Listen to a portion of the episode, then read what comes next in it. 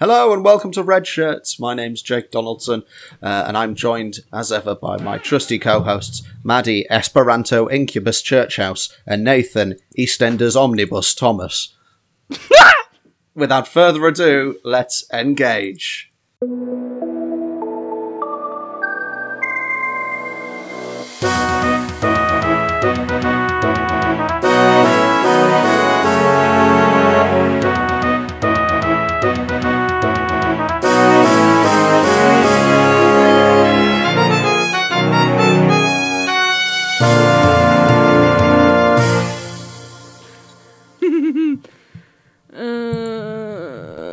There we go. that was that. That was that one. You don't seem happy about that. Um, I, I, I struggled. I struggled to try and write one this week uh, after the sheer madness of the last episode. Um, I'm just wondering. Like, I think mine for once. I think mine's actually worse. Like, at least Nathan's Nathan's got like iconic episodes. Like, you know, Nathan's got people getting hit by cars in the Christmas special. Someone's like aborted baby. He's got Phil Mitchell. He's got people yelling, "Get out my pub!" um, he's got that bit where that woman's like, "I didn't just become a little bit of a slag. I became a total slag." Where is it? Yeah, but Maddie, you've Whereas got, I've well, got and, and, and I. I bring it bring joy to five million viewers per episode. An incubus has brought joy to mm, no one ever. Uh, before we get on to this week's episode, I, uh, I should just apologise to listeners for the quality of last week's. Obviously, there was an issue with the audio, and I don't know what the uh, the weird Frankenstein version of the Christmas special that you got. Uh, sorry, the Halloween special. I don't know what our Christmas special is going to be. We'll have to see if any former Star Trek actors have ever been in a Christmas movie. Yeah, audiences, um, if you can think oh, of any Christmas movies with former Star Trek actors in them, the worse the better, then please do get in touch. That would be great. But I legitimately think... There is one hundred percent think... going to be like a Christmas rom-com out there somewhere starring like John Cho or Chris Pine, and I'm so yeah, yeah. down. Yeah, yeah, absolutely. Well, I was legitimately thinking after Incubus that a good podcast would be a podcast where you watch uh, actors in roles they're not famous for. Yeah. Yes. So, like, you watch all of their work before they became famous. So we watched, like, Pea Stew's appearance as a fireman in Coronation Street. And, like, but, but, like, all of those kind, all of that kind of shit where it's, like, they're, like, if they became fam- like David Tennant in Casanova. Oh, that, yeah. that is fucking David... excellent. Casanova's oh God, great. He's so good in Casanova. Yeah, not all of them would have to be shit as well. Like, you know, oh. this might become a side. Like, I am, I am half considering making this side project. It, I to just watch. I'd be happy to come on and do an episode of or two of those with you, Nathan. That would be great. Um, but before we get too carried away with other episodes of other podcasts, uh, let's introduce the listener to the batshit crazy episode of Star Trek we're looking at this week. Eventually, eventually, listeners, we've come round. It's taken us twenty-six episodes, but we've managed to get to the episode where Beverly Crusher fucks a ghost. Fuck a ghost, shag a ghost, shag your grandma, he's a ghost. Yeah! We are, of course, talking about the episode Sub Rosa, from season seven, I think it's episode fourteen of season seven of The Next Generation. They're Nathan, really running out of ideas by series seven. I've got they? so many things to say about this. Nathan, before right. we get into it, let's have a, a patented section where Nathan Thomas describes okay. the plot of Sub Rosa. It's quite long because this may as well be called Jump Cut the episode as well. Right? Like, there are a lot of like cuts where a lot of things have happened between an edit. Um, Right, but uh, we open with Beverly Crusher saying a eulogy for her grandmother at a funeral. Uh, some of the Enterprise crew are there, and an alien priest says the ashes to ashes bit.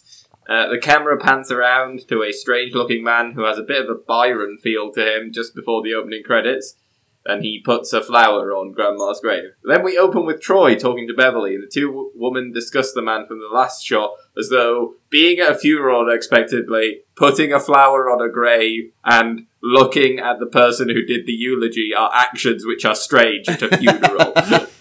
uh, the alien priest is speaking to Captain Picard, and the two agree to uh, en- uh, that an engineer should look at their old system because He's not a priest, he's the governor of this colony, which is for some reason themed around Scotland. It's like it's like a space Butlins with Scotland as its theme. I mean, yeah, is it themed around Scotland? Is it is it really though? Is it themed around what an American in the nineteen eighties who once went on a bus tour to Glencoe? As I said, it's the Scotland. Theme park Scotland. Um, uh, and it's Prime- Scotland in the same way that Edinburgh is Scotland. Ah, oh, come on. Don't don't don't have a fight in the middle of my bit. This is the one bit of the podcast where you two don't interrupt me and you're breaking that sacred bond. Sorry. Sorry. Sorry, Nathan. Continue, please. uh, anyway, uh, Troy and Beverly talk about genetic inheritance and how Beverly doesn't have the green eyes that everyone else has. Then Beverly goes all Scottish for a bit and Troy advises ba- Beverly take family heirlooms back to the Enterprise. And at, at this point, every savvy viewer knows that that's a bad idea. Troy leaves and Beverly has some alone time in her grandmother's room. She immediately invades the privacy of a dead woman by reading her private diaries. Uh, as she goes upstairs, as she goes to go upstairs, an angry Scottish man comes in and blows out the candle. Beverly is not happy about this home invasion and talks about the candle being cursed. And a small argument slash fight ensues because Beverly doesn't believe about curses or hauntings or something. Uh, he is sexist, as he talks about the Howard woman, so quite rightly gets a door in its face. um, uh, meanwhile, Data and Geordi are analysing and note that the Federation... Uh, are causing climate change because their weather control is broken. uh, Beverly tells Picard that her grandmother had a thirty-year-old lover, which Picard seems to be unduly interested in. Yeah. Um, Beverly reckons that uh, this is the man she saw at the funeral. Beverly continues to read in bed and slowly falls asleep. Meanwhile, the candle flickers a few times of its own accord. The blanket and clothing on Beverly likewise moves. Suddenly, a voice calls out and Doctor Crusher wakes up. In the next shot, Beverly is telling Troy about her sex dreams. Uh, we are at the fifteen-minute mark, and I'm having a hard time telling which bit of this episode is making me most uncomfortable. Uh, Troy really wants to get on with work as Beverly continues to hope about for sex dreams, and the message so far seems to be that she needs to get laid. Um, uh, for some reason, Beverly goes to the grave in the next shot and meets with the same man uh, as before, Ned, who refuses to set foot in the house and claims it is haunted. Uh, Ned claims the candle should not be lit, and that a ghost is causing their storm. On the bridge of an Enterprise, they are reading a large green storm front, uh, and the Enterprise begins to try correct the problem. Meanwhile, on the planet, Beverly takes shelter and finds a load of the same flowers as the weird man put on the house. She calls out, but does not in any way alert anyone, freak out, or uh, act rationally to uh, what is presumably someone breaking into her house and leading all the f- of her grandmother's favourite flowers all over the place. The voice calls out, and as she try- eventually tries to call the Enterprise, uh, the ghost claims to love Beverly, who seems to be under some kind of mind control, uh, because she's not acting like Beverly Crusher does in any other episode, and uh, she recognised the voice as Ronin, her grandmother's lover. He claims to be from sixteen forty-seven. I'm just going to leave that there. uh, the next scene, Troy comes in and finds Beverly all flush with the joys of spring and refuses to come to the mockbearer class. Uh, Troy finds out Beverly met Ronin and seems understandably worried about her claiming to fuck her grandmother's lover. uh, Troy claims to be very happy for her but warns her as a counsellor that this is a dumb fuck idea. Picard and the governor walk on the bridge and find that fog is all over it, apparently due to a feedback. Meanwhile, the environmental control is going wild and Data can't terminate the connection. Data notes that there is a system-wide power failure at the weather station and Ned is dismantling the thing. Ned gets electrocuted and dies. Uh, Geordi warns it will take at least a day to get online. Doctor Crusher is analysing Ned and finds that it wasn't plasma that killed him, it was some other effect. Apparently it's the same thing that caused storms. Doctor Crusher delegates for once, uh, and everyone is currently shocked. Uh, Beverly Crusher appears and seeks out Ronin and immediately knows that Ronin killed the fuck out of Ned. Um, Ronin appears in physical form and claims he needs Beverly to light the candle. Ronin can travel to the to the ship with Beverly, apparently, the two snog. Beverly locks herself in the room and lights the candle while being very angry, anxious and pasty. She clearly wants to get some right now, uh, which is good, because Ronin immediately begins to give creepy, rapey vibes. He grabs her from behind and begins to be all weird about sexy times. He turns into a cloud and fucks her. I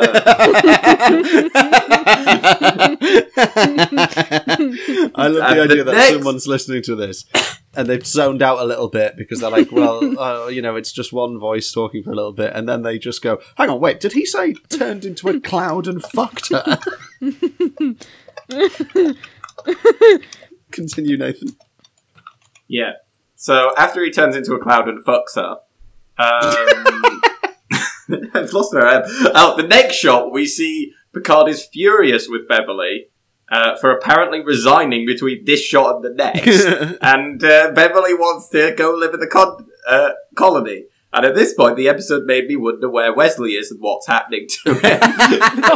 Troy and Picard begin to discuss. I haven't even thought about that at all. Yeah, well, like his grandmother dies and then his mother resigns the commission and he's just like, eh, I'm wherever. Uh, Wesley. Uh, Troy and Picard begin to discuss uh, Ronin, and Troy admits that she is a shit counsellor because she used uh, Beverly was lying and has not raised any kind of alarm.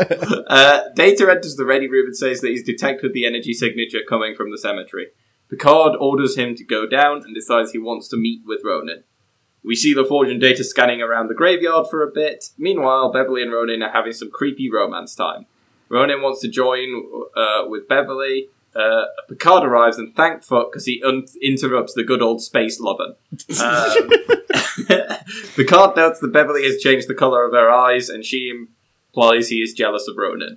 Picard notes something is wrong and Ronin appears before long and asks Picard to leave. Picard begins to ask some probing questions and Ronin tries to deflect them. Data and LaForge have located the source of the energy. It is apparently in the co- coffin and they want to exhume the body. Ronin is cross as fuck and Picard continues to ask a fuck ton of questions, so Ronin electrocutes him. Beverly resumes being a doctor and tries to uh, help Picard. Data and LaForge exhume the, the body bloody fast, and the the grandmother's corpse wakes up and um, electrocutes both of them. Beverly starts to get annoyed, Ronin gets annoyed. Uh, Beverly seems to have shook off the mind con- control and boy is she pissed. Apparently, the ghost is an alien who needs a biological host to survive and decided Beverly's family is the target. Ronin decides to persuade a doctor by trying to kill someone. It seems to work, and then Beverly fires a phaser at the candle and orders the conduits to be shut. Ronin decides to try possess Beverly as a survival mechanism, but she is holding a gun, so she shoots him. Twice, he dies. uh, Beverly gives us some technomagic babble explanation to what we have just watched. It makes minimal sense. We are also told that whatever else he may have done, Ronin made Grandma very happy, and that makes me extremely angry, because it's not like she had a fucking choice! Like, Jesus Christ, Beverly, you're just saying, oh, well, he might have been a rapist, but Grandma was broadly happy with it. Like, fuck's sake, like, you saw, you were... He made you resign! You clearly don't agree with that decision because you haven't stuck with it. Yeah. The last shot is you on the Enterprise, but you're like, oh, he might have ruined my grandma's life and made her live out a fantasy that she didn't want, but uh, yeah, she was happy, whatever. Yeah, it's like saying, oh, this pizza is beautiful. It's made with such beautiful ingredients. Yeah, it's got a massive shit on it, but it's still a really tasty pizza. This is not the analogy I would use at all. Look, I'm really hungry. And I need a shit. Oh, no. Uh, I, I, is, is that the end of the episode? Is that... Is that, is that you finished, Nathan? That's it. No, yeah. that's it. Oh, yeah, yeah, that's it. That's, that's where how, the Yeah, because that's how it ends. Ba- badly. On that bombshell. Oh, oh my God, God, this episode. It's this so... episode is like a fucked up cross between Outlander, Ghost... and that episode of Doctor Who, The Unquiet Dead, when all the Victorian corpses come back to life. Yeah. And harass Rose Tyler. Except all three of those things are good. Yeah, and then The Unquiet Dead is the good version of this episode. Like, The Unquiet Dead is what this episode wants to be. my my favourite yeah. part of Nathan's describing the plot segment this week was the bit where, out, like, in any other any other episode of anything, the the... the the sentence, and then the grandma comes back to life and electrocutes them, was be that That would be an absolutely ridiculous point to make. But we just brushed over, because by that point, we'd already had we'd a already woman had getting raped by fucked, a cloud. Fucked by a ghost who's also a cloud. It's like it's like the next Chuck Tingle novel, slammed in the butt by my grandmother's boyfriend, who is also a Scottish cloud.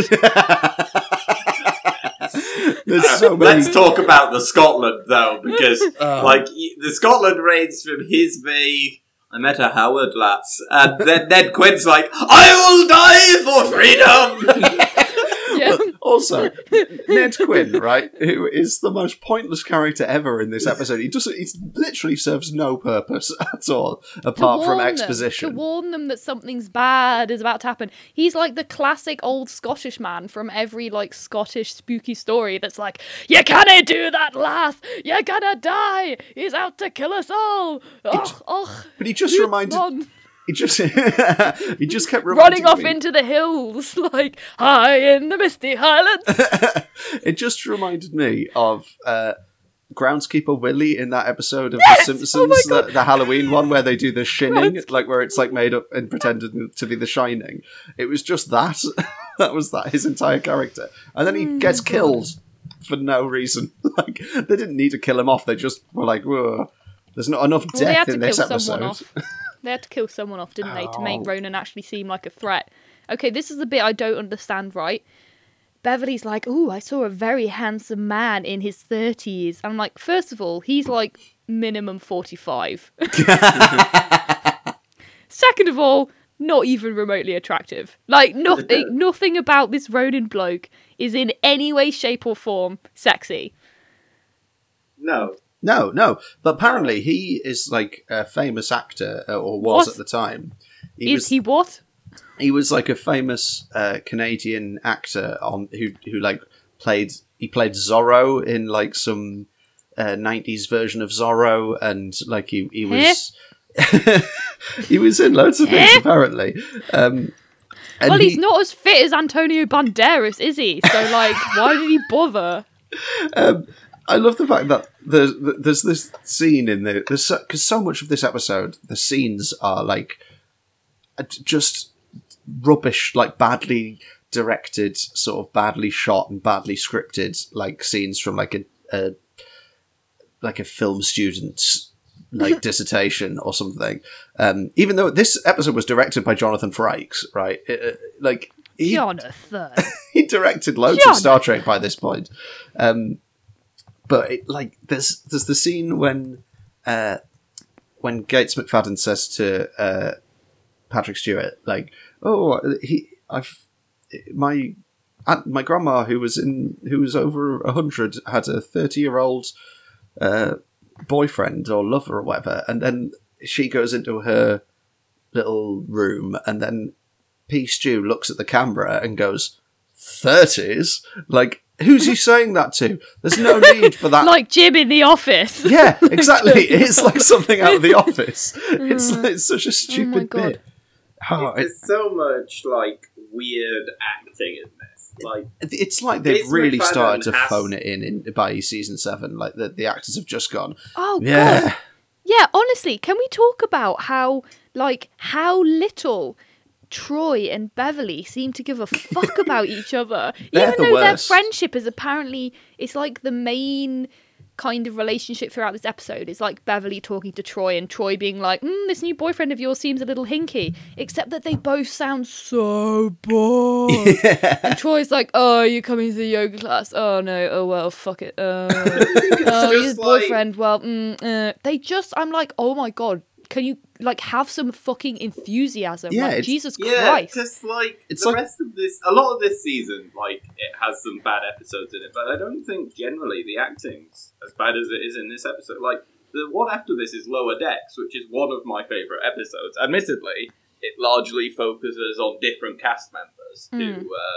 Because mm. uh, it, it, it's the whole idea of Lower Decks, the T N G episode, is very much the same as Lower Decks, the... animated series, is that you look at the junior officers. Yeah. But all of the senior staff are still present in that because um, a lot of the episode focuses on how the senior staff are viewed by the officers and how they view them, and you see, like, the senior staff discussing people and stuff. And I really like that episode because I think it's very well acted. Like, Will Riker's relationship with his, like, counterpart officer in the in the junior crew is a big focus of that episode. And I think um, uh, Jonathan Frakes does a really good job of um, playing off what is essentially a character written to be the younger, less mature version of his current character, and how... And I always get the sense that Jonathan Frakes is channeling, what would happen if Will Riker meets his younger self? And what would he feel? Well, he probably wouldn't like him very much. Like, there's a lot of like that, and it would take other people to point out that this person is only acting how he did when he was that age, which is what happens, for him to, like, chill out. And so, like, I don't think it's this episode... I'm I'm just talking about an episode I like more. Go shagging, go shagging, go shagging. Yeah, yeah. The ghost shagging, but like no one seems to like Peach Stew as ever has the best acting moment because him him and Beverly. I always love Picard Beverly yeah. interactions because there's that tension because of every you know they've they've had a bit of a romantic history, but ultimately like Jack Crusher died serving under Picard. Now Beverly's serving under Picard. Like there's. There's so much, like, person. There is a lot of personality and friendship in those interactions, and I entirely buy when Picard walks into the uh, transport room and goes, Beverly, what the hell is this? I'm resigning my commission. You can't just resign. And then when she goes, well, I have done, so unless you plan on kidnapping me. Um, like, it's a, it's a very convincing exchange, because those two actors know how to, like, play off each other quite well. Yeah. Picard's anger and worry is entirely correct, and Beverly's like, what are you going to do is entirely in keeping with how she would respond when being at odds with Picard. Like, there's another episode where she goes, look, if you don't start behaving normally, Picard, I'm going to give you an order, because I'm the only person who could medically order you to not do this. Brilliant. But, like, that, yeah, that scene is the best scene in terms of yeah. the acting in, in the episode. But, like, there's no reason why the scenes between Troy and uh, Crusher couldn't be more interesting or, like... or I think the, the issue is both the, the acting and the writing. I think... The, I yeah. don't know who wrote this, but the writing... I mean, this episode is an argument against the Bechdel test. Like, it... The, the Hashtag scenes... Jake Donaldson is a bad feminist. Oh yeah, look what look what's reared. But honestly, like, that the scenes between the two of them when they're just talking about her oh. sex life or whatever, and like it's just so boring. It's and, like... nothing to do with two women talking to each other. Okay, unlike Jake, I'm not a misogynist, and it's everything to do with the fact that clearly the writers who did this were like, oh, we want to make it sexy. Yeah. Oh. oh shit, but it's like nineteen eighty-seven or some bullshit, so we're not allowed to actually, you know, have fun, sexy stuff. So Beverly's got to be like, oh, he put his hands on my shoulder. He knew just how to touch me. It was the most sensual dream I've ever had. And I'm like, how weak are your sex dreams that a man put his hand on your shoulder in what you just, like, came there and then? Like, oh my God. See, like this, this is, is like this, this is, is so boring. I'm like, it's sex writing like this that uh, ends up with like D S nine, where they're like, they're like, you feel like um, T N G sex scenes, ooh, erotic. uh, uh, D S nine uh, sex scenes, yo, we're gonna fuck, we're fucked, right? We like smash up, like. Julian Bashir has to treat broken ribs because of uh, Jadzia and Worf having sex. That's like, amazing. That and makes they me really are happy. Very explicit about why and how that happened. Uh, Whereas in this case, if if Beverly Crusher needed any kind of uh, medical treatment after having sex with Ronin, it was probably like you know an inhaler, because she might have accidentally inhaled some of Ronin's fucking weird gas. Like his gas jizz. It's for gas like, jizz. Yeah, it's that's a thing. Does he cum gas jizz? I just Can you I, imagine I that? Someone ejaculating and then it just comes out like gas, like dry firing a paintball gun. I, yeah, so honestly, so strange. And and I, I do want to talk about, I mean, we've got to talk about all of the sex scenes, right? When Beverly's like rolling around in this faux Scottish cottage, like having orgasms, but she's like, she's like semi trying to, uh, Nathan's trying to do an impression. Nathan's recreating it right now. I'm she's quite... trying to buy into it, but she's, someone somewhere has given her the direction to be like, okay, make this sexy, but not like too sexy. Like, you're not allowed to make actual sex noises. So she's kind of writhing and being like, oh, what's ha- happening to me? But she's not allowed to like full on go and start like, you know, yeah, you know, like actually yeah. acting like she's coming. So instead it just looks... we just have to watch it for minutes on end. For like thirty seconds, you see her like rolling around on the floor. And then there's this god-awful moment where she like lies back in the chair and Ronin the Cloud enters her butt or whatever. And then and then she's, she starts being like... ugh.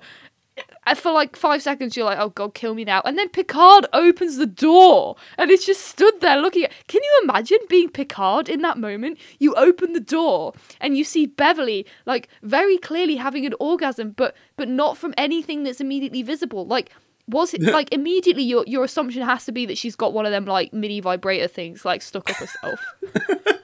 Like, yeah, it's so that. strange. And then and then he's like, oh, hello, Beverly. And she's like, oh, oh, oh, and just like rearranges her nightdress. And I'm like, you're fully clothed. The cloud just like went through the nightdress, Beverly. Like, you've already embarrassed yourself. Like, putting your cardi back on isn't going to change the fact that Picard just saw you come from an interaction with some diffused ga- gas gaseous particles.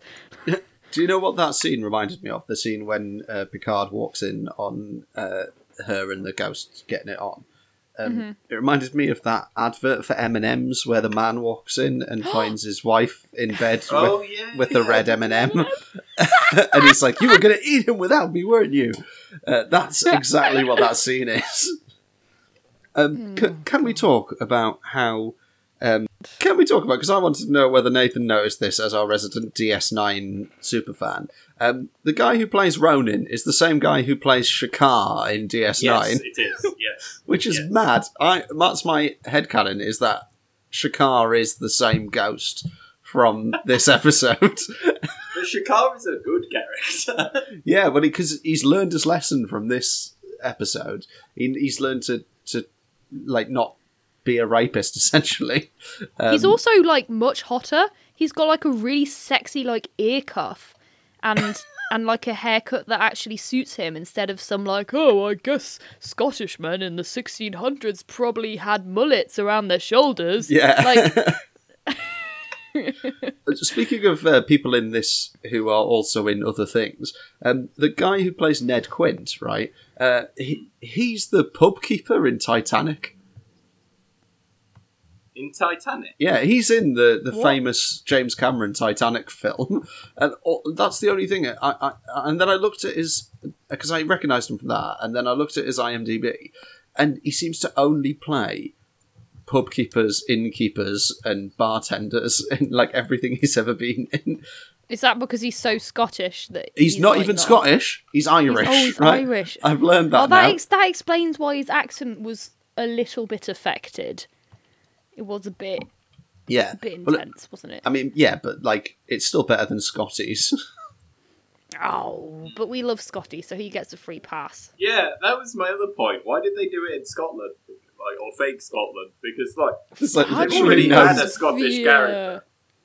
I think because Americans will believe that like a ghost could appear in Scotland, so because yeah. he had that whole legend that he'd like been with the women of the family for however many years, and like he was a ghost. And I'm like, okay, so if you want something that's a bit spooky and mysterious and about family legacy and stuff, then Scotland. Yeah, do you know what I mean? I mean it's a... that brings me strongly on to the next point. The colonialism in this episode is very strong because they've gone to some random planet and been like, don't like what's here, don't like whatever culture this place has, we're just going to make it Scotland. Well, this is um, this weird thing yeah. that happens in Star Trek where... They've, like, also, I love that they've, like, every every building on this colony, the cornerstone has been taken from a building from Edinburgh. Fucking so I just love that the, I love the idea that Edinburgh's been fucking bulldozed. like taken apart. They're like, oh, I think that, that old college is quite nice, isn't it? Yeah, knock that down. Nah. I'll have what? this rock for my space colony. Oh, and by the way, on the space colony, you guys aren't allowed to dress like, you know, you're actually from two hundred, two thousand two hundred twenty Scotland. You have to dress like you're from Super Gran. Like, specifically the nineties telly show where Super Gran wears a fucking beret and, like, and, and and plaid just all the yeah. time. You, you you're every everyone is have to be on this colony. Everyone has to be over the age of fifty. They have to wear like a Scottish beret, and they have to be, and they and a long woolen skirt. That's it. Like, no one's allowed to dress like a normal human. Well, it is just clearly a colony. Everyone there. This is my headcanon. No one in that colony is actually Scottish. Everyone in that colony is an. colony is an American who wanted to go to Scottish Alton Towers and was like, oh, quick quick put on put on a Scottish accent and and put on your woolen cloak and your kilt, and then you'll blend in and learn to play the bagpipes, and no one will ever suspect. It is it's it's it's like they're full kit wankers, like, who go to football matches dressed in the entire football kit. Like, that's what they've done. They've, they've turned up to, like, this place that's supposed to look a bit like Scotland, and they've gone, oh, I'm going to dress like what I think Scottish people dress like. I, do you think anyone's ever gone to a Star Trek uh, c- convention dressed as the clouds of gas Ronin and has then gone around trying to get off with anyone who's there dressed as Beverly Crusher? And what do- we definitely know is someone has gone to a Star Trek convention trying to find the ideal nerd girl and get off with them. Whether they chose to be the green cloud while they did it. um, I, I would like uh, to bring up the fact that um, That Ronin reminds me of a sexy Jacobean Ken Barlow. Yes, that's so true. That's sort of what his whole vibe is. Like, the, like I don't understand how so many, so many generations of the the Crusher family he looks or whatever exactly like Ken Barlow. Have you just googled Ken Barlow? Yeah, he looks exactly like sort of turn of the century Ken Barlow. That's so true. so, oh my god, headcanon. Ronin that, is literally just Ken yeah. Barlow. Do you want to put that as headcanon? Yeah. That, that, that Ronin is actually Ken Barlow from Coronation, from Coronation Street. Street. Oh. Oh god. Oh. Um, That's so funny. Do you think he's like gone to this colony to escape Coronation Street? Because it's like the longest running soap in the world or whatever, and he's like the longest running character in a soap or whatever. It's like it's on its yeah. five hundred seventy-second series. They found yeah. a way to like cryogenically freeze his body so that he has to keep on reappearing in every episode. He's like, no, I can't take it anymore. I'm going to turn myself into gas and latch onto this right. woman. This is right. to space. This is a very niche observation, right? But uh, Ken Barlow, right, was married to. Uh, Deirdre Barlow, and uh, Deirdre Barlow, uh, she has had quite a few husbands, and I think like th- this uh, this idea is that like he, he got it from her to get then go Aye. and like continually remarry and get off with as many people as possible, and that's yeah. why he started this whole I'm gonna have sexual relations with every single person in the. Uh, To be fair, the plot of this episode of Star Trek is quite soap opera-y. It is, it's, it it's is. Like, it's, you know, it's like... The... Romance, betrayal, well, it, But yeah, but it's it, it's also, it's like the the guy who was having sex with the grandma then starts having sex with the, the, God. With the, the granddaughter, and like that's very... like Yeah, there's so much did, wrong with this, this episode. This episode did feel like it could end with a dun-dun. Yeah, absolutely. No, it would have been, it would be, she'd climb out of the grave and, and Crusher goes, you're not grandma. Dun, dun, dun, dun, dun, dun. Yeah. Amazing. That oh would my be God. Great. I would love that. Yeah. I can't, yeah, um, that is a bit weird as well, that like the ghost possesses her grandma. I'm like, so did she have sex, technically have sex with her grandma? Yeah. Because Ronin had like spiritually joined with her grandma. So this is just, she comes from four... No, six centuries of incest down the maternal line, right? through all of these women having sex with the ghost that already had sex with their mom.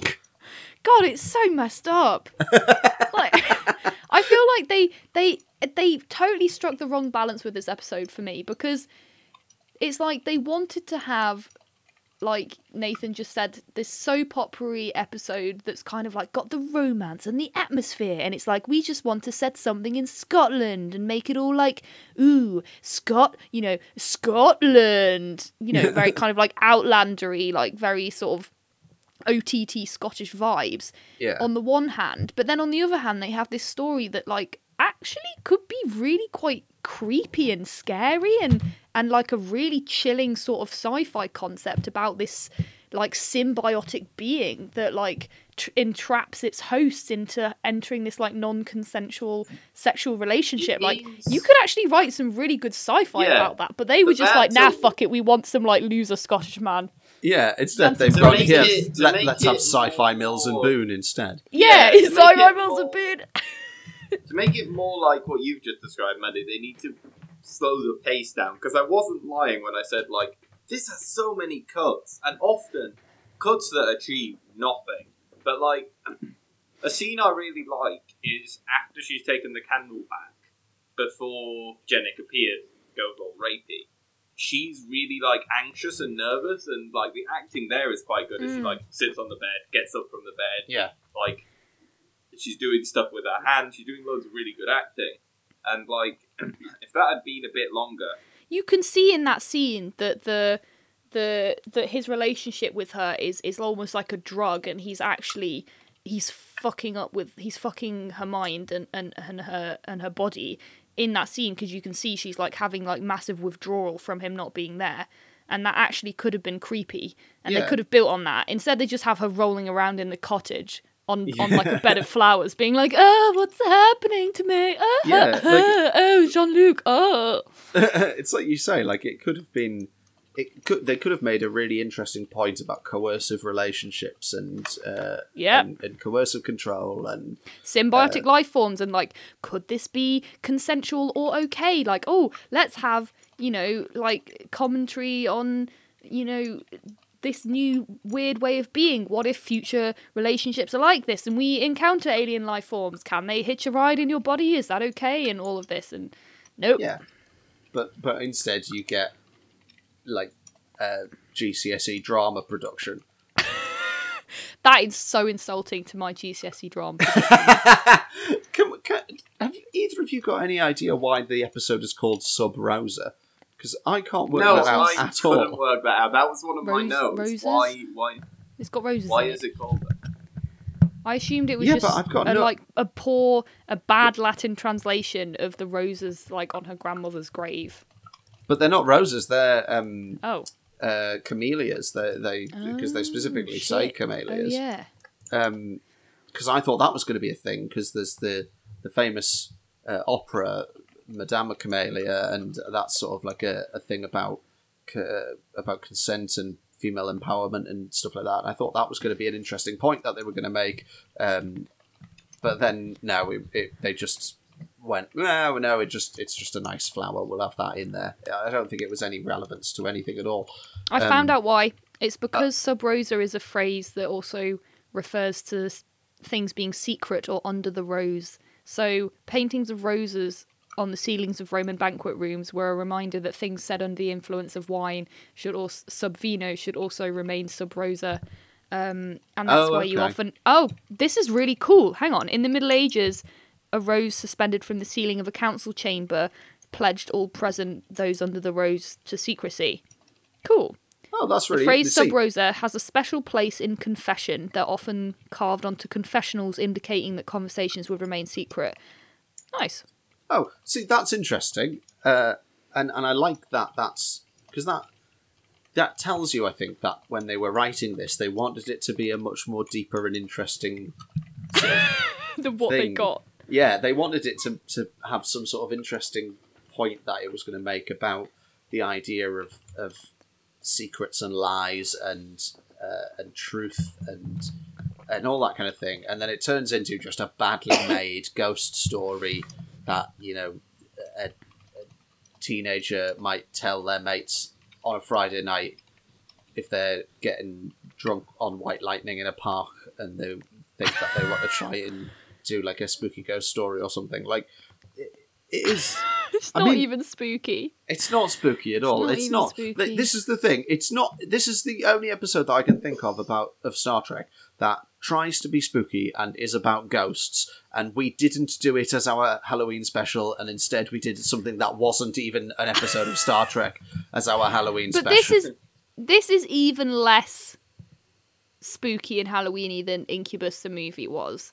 Like, there yeah. was yeah, yeah, one yeah, yeah. moment where Beverly Crusher enters the house after dark and she and the mirror shakes and there's like a yawn, there's like a, a wind in the door that could have also been halfway the, creepy, and that's it. The, yeah. the flowers is quite a genuine, mm. like, like, creepy in a... Yeah, yeah, Like, yeah. who the fuck's had access... Who's doing this kind of way? Not like, a, obviously it's not scary to just, ooh, flowers. Um, but, like, that many all around is quite... weird. Yeah, like they, they could make it.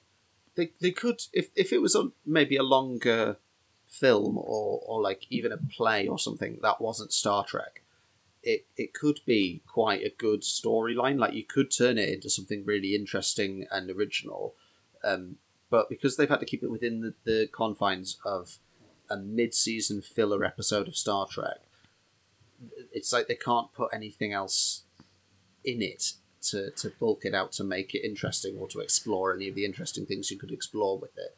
So instead... I, I disagree. I think they've just oh, really? used their time really poorly. I think oh, okay. there was plenty of time to actually make it good, but instead they've chosen to have these weird side scenes where like Data and Geordi are like trying to stop some misty hurricane from like infecting some substations. Though I'm like, Data, no one gives a fuck about the substations. Like, let let them be washed away in the hurricane, because they've got to show the rest of the crew of the Enterprise. When what what you really needed this show to be about was a really convincing love triangle between Picard, Beverly, and Ronin, yes. and that could have been really, really dramatic and good and excellent. And you could have had like. Instead of Troy just being, like, really bored and not giving a shit, you could have had Troy, like, getting really antsy and worried and then, like, going to Picard and being like, Picard, I'm so afraid, like, we've got to save Beverly. And then you could have had Ronin, like, actually be sexy so that you believe that people want to let him, you know, waft his fumes up there with J J's. But none of those things happened, so it just wasn't convincing at all. Yeah, I mean, like... Yeah, okay, yeah, no, I get your point. Like, I think the fact that we haven't even discussed the side plot of this episode at all shows yeah. you what how side little... Plot? Well, the, this sort of weird thing about... The, you know, there's that weird scene where they, they're on the, the bridge and there's some fog on it. And like, and that seems to be a major issue. Like, the main issue that... I actually liked that quite a lot, that scene. I mean, it was quite fun, but yeah. like, what, what? For a start, I want to know what, why... The fog is like, why is the fog Spooky on the bridge but ghost. Not anywhere else? And like, how can you have fog in space?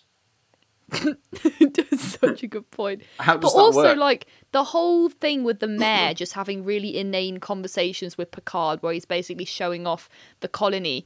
Those yeah. those scenes were Nathan. Explain what the hell was the point of those scenes, because they're just so boring when he's just like, hey, well, in my colony, ha ha ha ha ha, yes, you can it's see that really I'm in fact a pig alien. Maddie, that's what it is. Sorry? I have, it's really bad exposition, that's what it is. Oh, God. Um, I have a, like, another question, though. Okay. About, because obviously the Enterprise stays because they're having trouble, and so they start to, you know, help out because they can delay a little bit, and obviously not on anything super important right now. Yeah. But my question is, does a whole starship divert every time any family member dies? That's what this episode would imply. It just seems times bad. A sufficiently close enough family member dies, the entire starship has to divert to go, like, yeah, to the funeral. Yeah, for some reason they won't give Wesley the time off to go to that funeral either. Imagine yeah. if, but imagine if like you died and you were the one person where the Enterprise just didn't come to your funeral. yeah, oh. That is a good point though. Like, why... what were they doing there? Why were they even there in the first place? They'd gone there so that she could go to the funeral of her grandmother. like that. So yeah, what the hell? Which which is like, that would not happen if you were in if you were in the Royal Navy and and your gran died, but you were on a submarine in I don't know. You're a submariner. The, if you were a submariner in the Arctic Circle near off the coast of Greenland, and you had like you had some. You were in charge of some nuclear missiles or whatever in that submarine. And You're then you got a phone call and it said, nuke. oh, so- sorry, Phil, but your your grand's dead, soz. Then they're, you, they're not going to take the entire submarine back to fucking... You beat yourself in Whitley Bay. Portsmouth or wherever you live. And just climb yeah. out, be like, oh, don't mind me, just bringing my nuke to the funeral. You know, submariner, can't leave my nuke, got to be with it at all times. Like, oh, it, it's, God. It, it's a good point, Nathan, that I hadn't considered, and now it's made me really angry. Thank you. That, it's yeah, that. And I've got another that... one for you as well. Hang on, I've got a right. reason for this. This is because it's Series seven, and like we've already established, clearly the actors are just massively phoning it in by this point, at least in this episode. The writers are phoning it in. The Enterprise also is phoning it in. I don't know what mission Picard's on. Like, is he on some, like, five-year mission like Kirk is or something? Or does he just fuck around? Anyway. He's just fucking around. Exactly. So, like, by Series seven, they're like, ah, we've run out of things for you to do. You could just, you could just poodle around the galaxy, like, do-do-do, go for a jolly. So... That's why they're at the funeral. They're like, yeah, well, I haven't got anything Maddie, better to do. Might as well. To be, to be honest, Maddie, in season one, there's that, that we did a, a, a lost episode of this podcast about it. But there's that episode where they go to a sex planet just because oh, it's yeah. nice, right? that, that that was like fourteen episodes into season one, and they'd already run out of ideas for to do stuff. So you know, by season seven, it's fair enough that they've just gone, yeah, fuck it. There's this planet. Uh, you can go to it because there's someone you like's died. Um, oh, we need John a reason Picard. to stay there. I don't know. Um, it's a bit. It's a bit windy. That'll do. That'll do. Oh, there's the, we- a substation the weather's not that quite might need nice. Fixing. Yeah, there's like a there's like a small electrical substation somewhere that like has a minor fault. So I guess we'll divert this, like, you know, the flagship vessel of the of the Federation to go and deal with it. It's like how yeah, it's it's like the equivalent of sending like the. The, the biggest dreadnought class ship that the Royal Navy has to, I don't know, to go to the Isle of Man because the Isle of Man has run out of fucking brown toilet sauce paper. or something. Right? toilet, toilet paper. Or like in the Avengers, like Nick Fury's massive like aircraft carrier that can fly. Just don't just like fly that over to like the Wirral because, because See, your nan ran out of marmalade. I've got though about it's, it's... the funeral.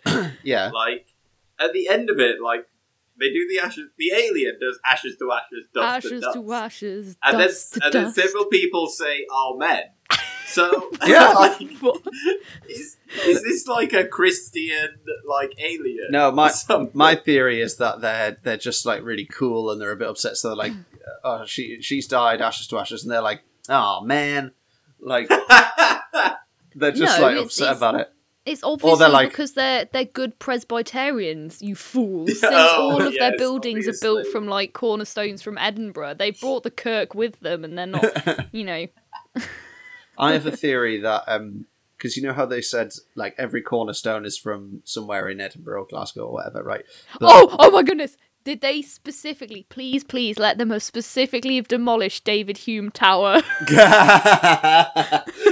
No, knowing my luck, it'll be that every single cornerstone will be from a venue that I played at the Edinburgh Festival. They've demolished the stand. In yeah. They're like every single fringe venue. Yeah, the people of demol- Edinburgh were like, you know what? We can't bear the fringe any longer. We're going to dismantle these. We're going to dismantle the Pleasance. We're going to dismantle the fucking Underbelly, and we're going to ship them to space. So, like when when we were at the Colony, we just saw the churchyard. We just saw Beverly's house. What we didn't see is that if you pan like slightly to the west, there's just a giant purple upside down cow.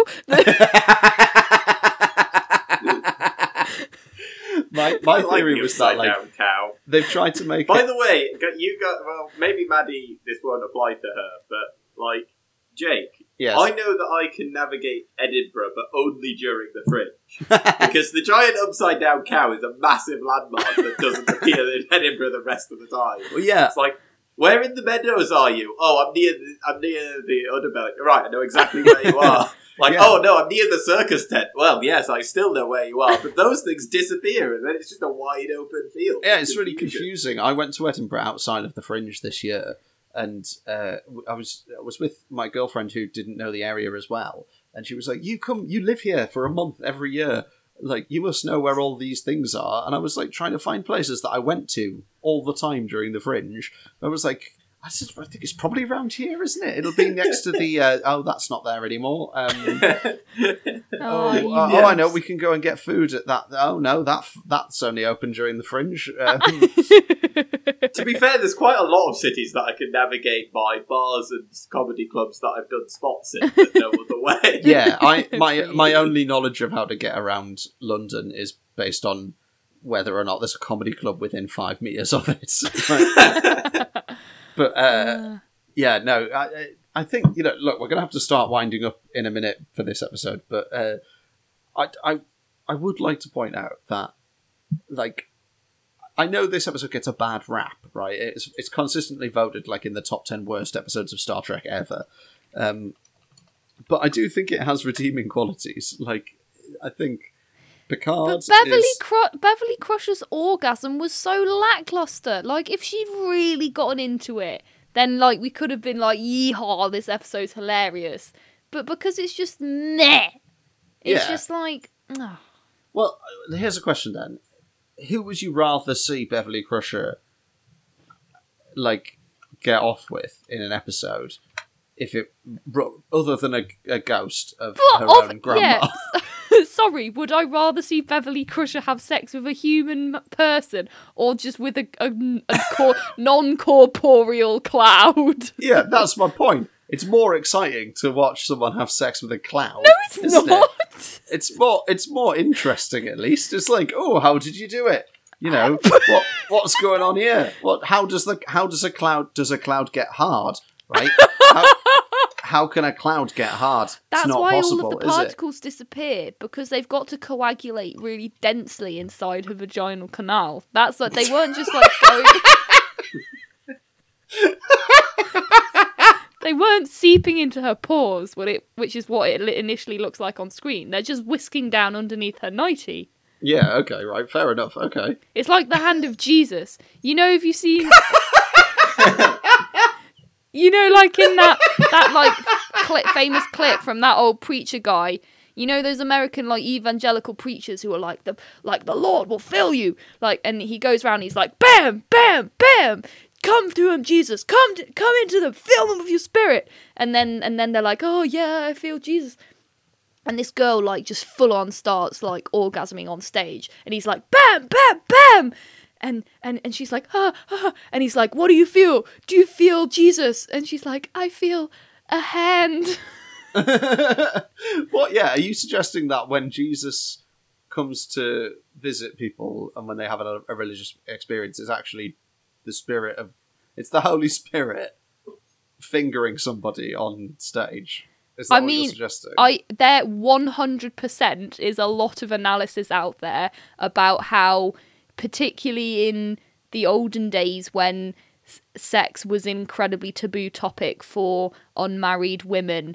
Um, that that like nuns and other sort of virginal women, or like women who'd pledged to have like chaste lives, who who had like religious ecstatic experiences. Those like one hundred percent were actually just sex dreams and like sexual massive sexual experiences that they then interpreted as being as being like filled with the passion of our Lord Jesus Christ. Like well, that there, totally there is a thing. It. There you have it, listeners. That's uh, Maddie Churchhouse officially saying that she thinks uh, Jesus is a, uh, a ghost rapist. That's um, not so not what I said. Well, it is what you said. Sounded like what, that sounds like what you said, Maddie. It sounds like you're saying that look, Jesus look, is a ghost rapist. I, I am, I am an ordained reverend. You're uh, an ordained reverend. What? What? Oh, yeah, no. How have we, own, we we learned so much stuff about you out of the blue on this podcast, Nathan. You just no, come out and be like... I am, a, I am a reverend of the Universal Life Church. What does that I'm mean? one hundred percent serious. I've got ordained. The certificate's oh probably somewhere. Of course you, you are. Enough. Oh, my God. Right, so um, what does like, that mean? Some people think that... Um, Can you marry not, me? No, because that requires a uh, marriage license. Unless that was a proposal, in which case, no. But, um, uh, no, no. Some people say that we're not a serious church because you could become ordained online uh, and uh, for free. But I think uh, uh, the uh, the Reverend o- Conan O'Brien, Reverend uh, McKellen, and, and Reverend Cumberbatch and Takai would all argue with that. Hang on, what? Hang on, what? George Takai is, is a reverend in this church? Yeah, according to Universal uh, Life Church Ministers dot org. Amazing. Uh, they are they are one of the uh, people. But yeah, no, Can I'm, you, a, like, I'm, a, I'm the... a reverend. I'm allowed to do purely spiritual services. Nathan, at the next uh, at the next like general synod of your church, can you have a word with George Takai and get him to come on the podcast? Well, I would love to, but that's not really how we work. Because the, the idea of the Universal Life Church is that all doctrines are, are valid so long as they come from the Bible, which is why anyone's allowed to preach. Oh, uh, right, okay. Can our next Red Shirts episode be a a church service that's like led by Nathan, and we can like sing hymns and yeah, and like read psalms and things? I've also bought uh, a friend a lordship once. Just that's uh, amazing. Yeah, I've done that as well. I've I've, I've bought somebody. Uh, A piece of I bought someone a piece of the moon. So oh, they're, brilliant! They're technically they technically own part of the moon. Oh my God! Right for for the Red Shirts Christmas special, we all have to have done a stupid present for like yes. Like I'll get Jake something dumb. Jake can get Maddie something dumb. Maddie can get me something, but it's got to be like a title or a plot plan or, okay. or a star named after you. Like. Absolutely happy to do that. That is uh, that's going to happen at our, for our Christmas special. Um, we should wrap up this episode probably, but uh, before we do, we need to ask the important question, which, I mean, this is the first time where I've genuinely not been sure of the answer of this. Who is most likely to have sucked their own cock? Because I don't know if it's possible for, for a cloud to suck its own cock. I think Ned Quinn's definitely tried. Oh, that's a good one shout. Thing I want to, one thing I want to point out about Ned Quinn, or rather the observational abilities of two Starfleet officers, is that, like, don't... Geordie and Data are examining this battle being like, there's some kind of problem, and then Ned Quinn is underneath them, interfering with it all. Yeah. It's like, oh, maybe that's the issue. As the like, and the shot's not them walking in. They have clearly been there a period of time. Yeah, it implies he's like crawled in on all fours somehow, and just they've just not mentioned, they've just not noticed it. Oh, are they in the substation? Because I thought they were just on board the Enterprise. And I was like, how did Ned get on the Enterprise? Yeah, they just he, like they just turn around and Ned's He's just there. there like, under the table. Scurrying away. oh. um, yeah, I'm I'm happy to say that it's Ned Quinn who's tried to suck his own cock in this episode. I think that it's, grandma's a bit dodgy. I think yeah, she's I reckon, tried something yeah. a bit weird. Yeah, I mean, when she wakes up and electrocutes... two people. It's all very hereditary, isn't it? It's yeah, it's you know, quite like hereditary. The... yeah, like oh, my grandma has these to secrets. The film Hereditary, not we're not. Yeah. Although to be fair, everything also, in this film Ronin is about is hereditary. hereditary. um, uh, that, uh, well, I think that's everything for, for the episode where Bev Crusher. This is that's what it is. This is the shit Mills and Boone Hereditary. Excellent. Well, that I think that's about enough for this episode. Thank you for listening. Um, I don't know what we're going to do next week. Have we got any ideas for, for what episode Ooh, we're doing next week, guys? It could be a surprise. Uh, no, I don't know. Um, we could do the, uh, like, we could watch, it'd mean a lot of watching, but we could watch some Lower Decks. Like, they're quite short, so we'd have to do more than one episode. Yeah, I think, I think we, we need to watch some Enterprise, because we've been we abandoning Enterprise. Enterprise. I think, okay, yeah. well, next... Next week, we will look at an episode of Enterprise, and then after that, we've got some exciting plans to look at Lower Decks and season three of uh, Star Trek yeah, Discovery. We, we thought we might we might do like a big episode where we like talk about all the new Star Trek that's come out. Yes, recently. Excellent. Yes. Not so, recently. So we're looking forward to that. But uh, but keep keep following us on social media uh, at Red Shirts Cast on Twitter and Instagram for all of the updates about what the next episodes are going to be and how you can get involved. Um, thank you again to Ben Kavanagh, who does the music for the podcast. Um, and also check us out uh, on uh, other podcasts that we've been involved in. All three of us have now been on the brilliant Social Distance Warriors podcast, um, which I believe is still available on YouTube if you want to look for it. Uh, so that would be uh, excellent if you gave them a follow as well. Give us a five-star review on iTunes or Apple Podcasts or wherever you get your podcasts from. Uh, and with uh, that, I think that all that left to say is live long and prosper and goodbye. Bye. Goodbye. Bye.